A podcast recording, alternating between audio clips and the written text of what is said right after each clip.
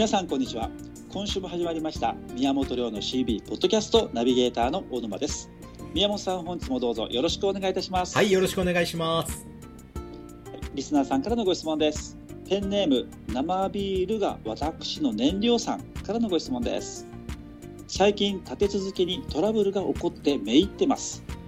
現場を任せていたパートさんが急に辞めることになったり家族が交通事故を起こしたり私も現場で怪我をしたり散々な状態で半分投げやりになっている自分がいます。どうすればこの悪循環から抜け出せるでしょうか？うん。っていうご質問ですけどいや大変ですね。踏んだり蹴ったりですね。踏んだり蹴ったりですね。ありますよね。でもこうん何か嫌なことが続くタイミングってね。ありますね。うん。今日たまたま僕朝はい。起きた時にはいちょっと振り返った時にここ何日間かなんかあまり良くない雰囲気があるなっていうのを感じたんですよ。はいはいはい。うん、でその時もそのまあ人人絡みだったりすると、うん。今までだとその人をなんか気持ち的に責めてたりもしたんですけど、うん。なんか今日たまたまね自分を変えてみようというか自分の気持ちをちょっと一回置いてなんだろう、はちょっと俯瞰してみるっていうかはいはい。ちょっと自分の気持ちを変えるって自分を変えていこうっていう気持ちに今日たまたまなったんですよね朝。おお素晴らしい。うん。だからそういうのってすごく大事かなっていうか感じました。あのー、今ね小沼さん言われたようにはい。結局視点を変えることが、うん、まあ、今回のポイントかなと僕も思うのでなるほど。今のは素晴らしい、ね、小沼さんのご体験だったなと。要は見える角度が変わると解決策別の解決策が出てくるんでね、そう、そうですね。ア。プローチが変わるんですよね、変わります、変わりまうすん。でまあこんな感じでねあのパートさんが辞めた人が辞めるっていうのも結構重いですし、はい。結局その辞めたところにねじゃあ誰が次入るんだみたいな自分が一時入ってたりとかね。そうですよれでやたら忙ね。しくなったりとかってよくは起こることですし、まあ、ご家族はね、はい。交通事故を起こしたりということでちょっとこれは心配ですけど、まあ、どんな感じなのかなっていうのはありますけどね。で、まあ、ご自身も現場で怪我をしたりと、えー。でこういうのが続く時っていうのは実は転換点で、うん今までの自分だったら今までだったらそれでなんとか来れたけどここから次のもう一段階ギア上げてスピードが速くなると、まあ、一気に崩壊しちゃうから、あの生き方変えた方がいいよっていう時にですねこういう不具合がい。ろいろ続くなっていうのは皆さん言われるし僕自身もそうなんですね。例えばなんかのメメッセージみたいなもんメッセージ、ね。メッセージと捉えて腑に落ちる方はそうでもいいですしなんかそういうのがちょっと苦手だなっていう人にはですね、あの今までの仕組みが機能しなくなっている。無理が出てる時にいろんなトラブルが起こるのね。それこそ怪我したり病気したり、はい。えー従業員さんが辞めたりっていうのね。はい。今までのやり方が通用しなくなってきたよっていう合図だと、うん考える方が、まあ、こっちが腑に落ちる方はこっちで考えたらいいと思うんです要はねあの今までのままじゃダメだよっていう時に、まあ、いろんなのが続くわけですよね。はい。はいでその時に一番やっちゃいけやってはいけないことやっちゃまずいことがですねこの,、はいあの生ビールが私のねりょうさんっていうファンキーなええペンネームとは裏腹の、はい。なんていうんですか、ネガティブなあはい。の文章が書かれてますけどあの半分投げやりになってる自分がいますっていうのが一番実はまずくてはい。あの何がまずいその半分投げやりになってる態度がまずいとかなんとかじゃないんですよはい。あの、まあ、もちろんそれもね良くないんですけど半はい分投げやりになってる人を見た時に誰も近づかなくなるっていうのが一番まずいんですねうんなるほど、なるほど。で結局はあの幸運もお金も何もチャンスも何もかもですねあの、はい人がは人以外が運んでくることってないんですよはい。全部人はが運んでくるんですよ、僕らが望んでいるもう幸せっていうものに入ってるいろんなものは結局ね全部人が運んでくるのでい。はい。人が近づくのをためらうような態度をとっていると解決までにすごい時間がかかっちゃうってこと。なんですよなので、まあいろんなことあってねめいっちゃう気持ちもわかるしもうほんとふざけんなみたいになってくると思うんで、はい。誰にでも当たり散らしたくなってくると思うんですけどはい。人が離れるような態度をやけになって絶対取っちゃダメとなんでかっていうとそうやってやけになって人がはん近づいてこないようなね態度を取ってるとはい。チャンスも何も来ないのでアドバイスも何ももらえないのではい。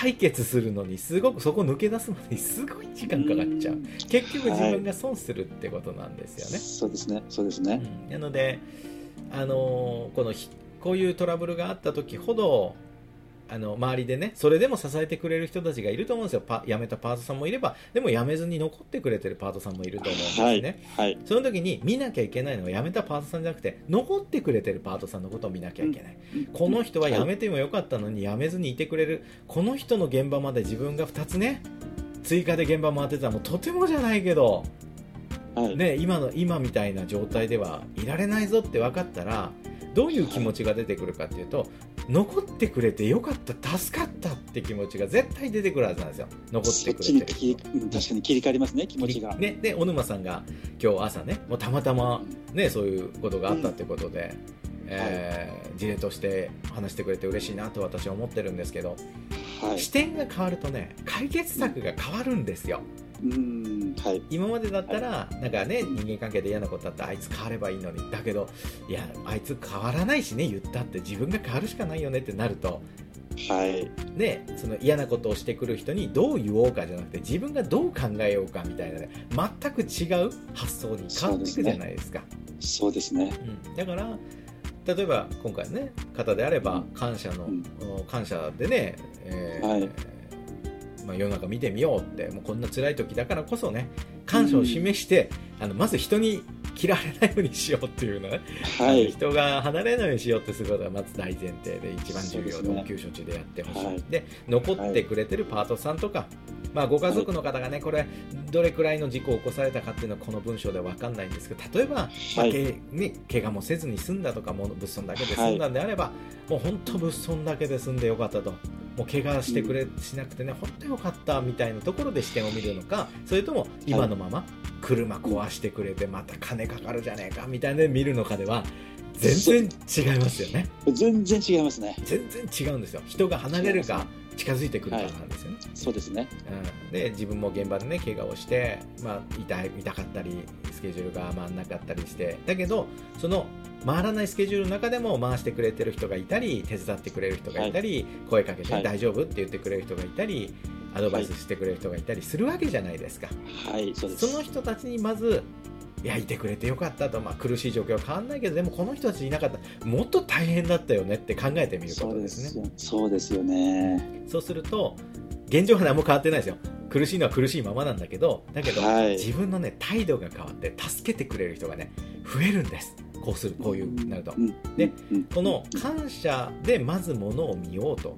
それは努力しないと見えないですか、通常は感謝なんてしませんから、不幸の真っ只中にいるとねそうですよね。これはね努力の賜物なんですよ感謝で物事を見よう感謝で物事を見ようとする努力のう賜物、ん。でそれをやる人にはですねスランプが起きないんですねうん。感謝の人って僕もはい。会員さんでねまあ2はい。つ。に分けると失礼だけど感謝の人と感謝じゃない人がいるなっていう僕もね、はい。どっちかというと感謝じゃない人なので、感謝の人を見てすごいなって思ってるんだけど感謝の人たち見てるとね決してその人の性格がすごくいいとかあの、はい。もともと持って生まれた徳が高いとかじゃないんですよ。一生懸命感謝しようって努力してるのがありありと分かるんですね。うん。なるほど。辛い状況だけどこうやって残ってくれる人がいるから自分はそこを一生懸命ねその人を一生懸命励ましていこうと思います。ってはい。例えばそういうことを聞くとあ努力してんだなって感謝って努力しないとできないんだなっていうのはねはい。すごく感じるしでその感うん感謝をしながら努力しようとする姿見ると例えば僕なんかでもなんか手伝ってあげたいよねって気持ちになるんですよね。なんか俺にできることないっていう風にですねついついキーボードを打っちゃうんですよね、そういう人にはね。そうですね。そうですね。そうですね。やっぱりこれがねあのなんていうの？不幸から不幸な状態から抜け出す大きなポイントで、うん。あの特別に何かね徳の高いことをしなきゃいけないとかではなくて、はい。はい、自分が感謝できるとこをまず見つけてあ感謝できるとこもあるなっていうところに気づく。でそのはい。気づいてる作業感謝しなきゃいけないなって頑張ってるその姿がうん人が離れるかくっついてくるかの僕ね分岐点だと思うんですよ、はい。わかります。なるほどね。そうですね。わかります。俺もダメなんだっつって。ね、あるじゃないですか、まあ、僕も、ね、言われることは、ええ。すごい愚痴をメールで、ええ。もうこんなんで、はい。こんなんで宮本さんはこう簡単に言うけどこういうことできないんだみたいなこと言われると、うん。もちろんその状況は僕も理解しようと思いますよ、そういう状況だったはいらそういうことも出るよねって分かるけど、はい。じゃあもう一歩僕が踏み込んではい。なんか手伝ってあげようかって言いたいか言いたくないかで言うとやっぱり人間なんでね、言いたくない方が勝っちゃうんですよね。はいそうですね。どちらかというとこういうなんていうのネガティブなのに巻き込まれたくないからどうしても一歩こう引いちゃう間を取ってしまう自分もいて、はい。これって人って普通にこういう反応するなっていうのは自分の本能の反応というかその反応を見てると感じるんですよね、うんはい人が離れると解決に時間すごくかかっちゃうのではい。いや何よりね不幸にも立て続けにもう変化の時でね変わんなきゃいけない時なんでそういうことが起こるのでね。それははい。ノアビールが私の燃料さんがですねあのうん。次にス,、ステージに行く僕は合図だと思ってるんですよ。うん。それはもう頑張ってこられたからそういうところにあるのでね。すごいことなんですよ、だけどそうですね。今その分岐点でのアプローチはちょっと間違ってるかなって気がするので、うんうんうんうんうんはい、あのいてくれてる残ってくれてるご家族の方がお怪我もされてないんだそれにあよかったってまず声をかけてあげる。車壊しちゃったけど、よかったじゃん体壊してなくてっていう声をかけられると、ご家族の方ねその事故の状況がどうかわかんないです例えば車壊しちゃったでやっぱ心引きずってるんですよねどっかね。はいはい。ねあのこう車壊しちゃって余計な出費させちゃった。だけど例えばこの生ビールさんが大丈夫大丈夫と。車なんてどうでもなるんだから体壊れなくてよかったよねって言われるとやっぱり家族もねご家族の方も協力しようってなってくるしこの前前前回じゃないけどこの人のためにみたいなね。気持ちにもなるじゃないですか。はい。だから人が離れる態度っていうのは不幸にまみれてる時だからこうやけになっちゃいがちな時だからこそ注意しなきゃいけないことかなと思いますね。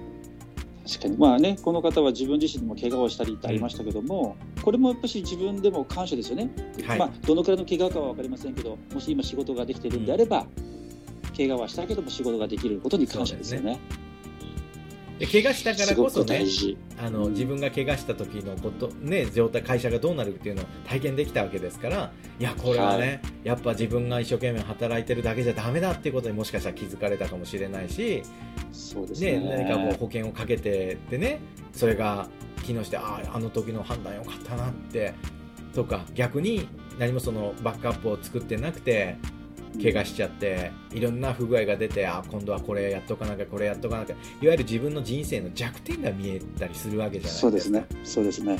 だから大きな問題になる前にあこういうのを見せてくれたんだなあよかったよかったって言ってはい。努力する人にはやっぱりねいろんな人の手助けが来るんですよ。そうですうね、ん。だからもう絶対やけになっちゃいけないしあの、周りの人が見て気持ちよくない態度は絶対取るべきじゃないし自分が損しますんでね、そうですね、うん。本当そうですね。はい、そこは注意された方がいいかなと。思いました。この感謝するというこれもはい。すごく大事で分かりましたけど、最初の方に宮本さんがおっしゃられていた、例えば忙しすぎてはい、例えば現場で何かポカしたりとか、はい、はい、何かちょっと忘れちゃったり遅くなっちゃったり、うんあっと思ったりあるじゃないですかはい、ありますね。そしてやはりすごくめいってしまうんですけどもはい、そこですごく先ほどおっしゃられた通りその仕組みから抜け出すといううん、うん、うん、今のこのタイミングをはい。知るっていう、それってすごくまたこれもキーワードだなってすごく感じましたねい。やもうまさにもうそその通りだと思う、まあ、あのトラブルっていうのはあの今の自分のやり方がまずいよっていうのがあの極まってくればくるほど大きな問題として出てくるんですよね。そうですね。でそれってやっぱり自分が前に進んでるからこそ頑張ってるからこそ頑張ってきたからこそ、次のステージの入入学試験みたいなもんなんですよ。はい。だから喜ぶべきことトラブルってねそのトラブル自体は嬉しくはないけどやっぱりはい、人生の意味合いで見ると喜ぶべきことで、あ俺もここまで来たかと、古い、ねはい。仕組みじゃどうにもなんないところまで来たかと、じゃあ、はい。これを、ね、解決するために、例えば現場で、ね、忘れ物しちゃって、ポカしちゃって、ああ、しまったってなった時、落ち込みますよ、だけど、二度とこれが起こらないためには、新しい仕組み、何か作れないかなって考えた時に、もうね、はい。ワクワクしてる自分がいることに気づくと思います。そうですね。あこれを知る、ね、気づくためにこういう、ね、イベントがあったんだって思うと、あの言い訳になるのね。自分がミスしたらその言い訳になって立つ瀬ができるというか、あこれねみたいな、あのはい。でそれが本当かどうか分かんないけどでも受け取り方としては僕は正解だと思うので、はいうん、あのぜひぜひあの落ち込むことがあった時には頑張ってきたからこそそこまで来たんだと。今までのやり方が通用しないとこまで高みまで来たんだっていうふうにね考えていただけるといいんじゃないかなと思います。そう。ですね。はい。そしてぜひやねあの美味しい生ビールを飲んでいただきたいと思いますね。そうですね。いや、うん。こんなファンキーなペンネームなんだから、そんな落ち込んでなくていいじゃないですかと思うんだけどね。ね。本当ですね、うん、うん。ぜひ頑張っていただきたいと思います。頑張ってください。宮本亮の CB ポッドキャストまた来週土曜日にお届けいたします宮本さんどうもありがとうございましたはい、ありがとうございました。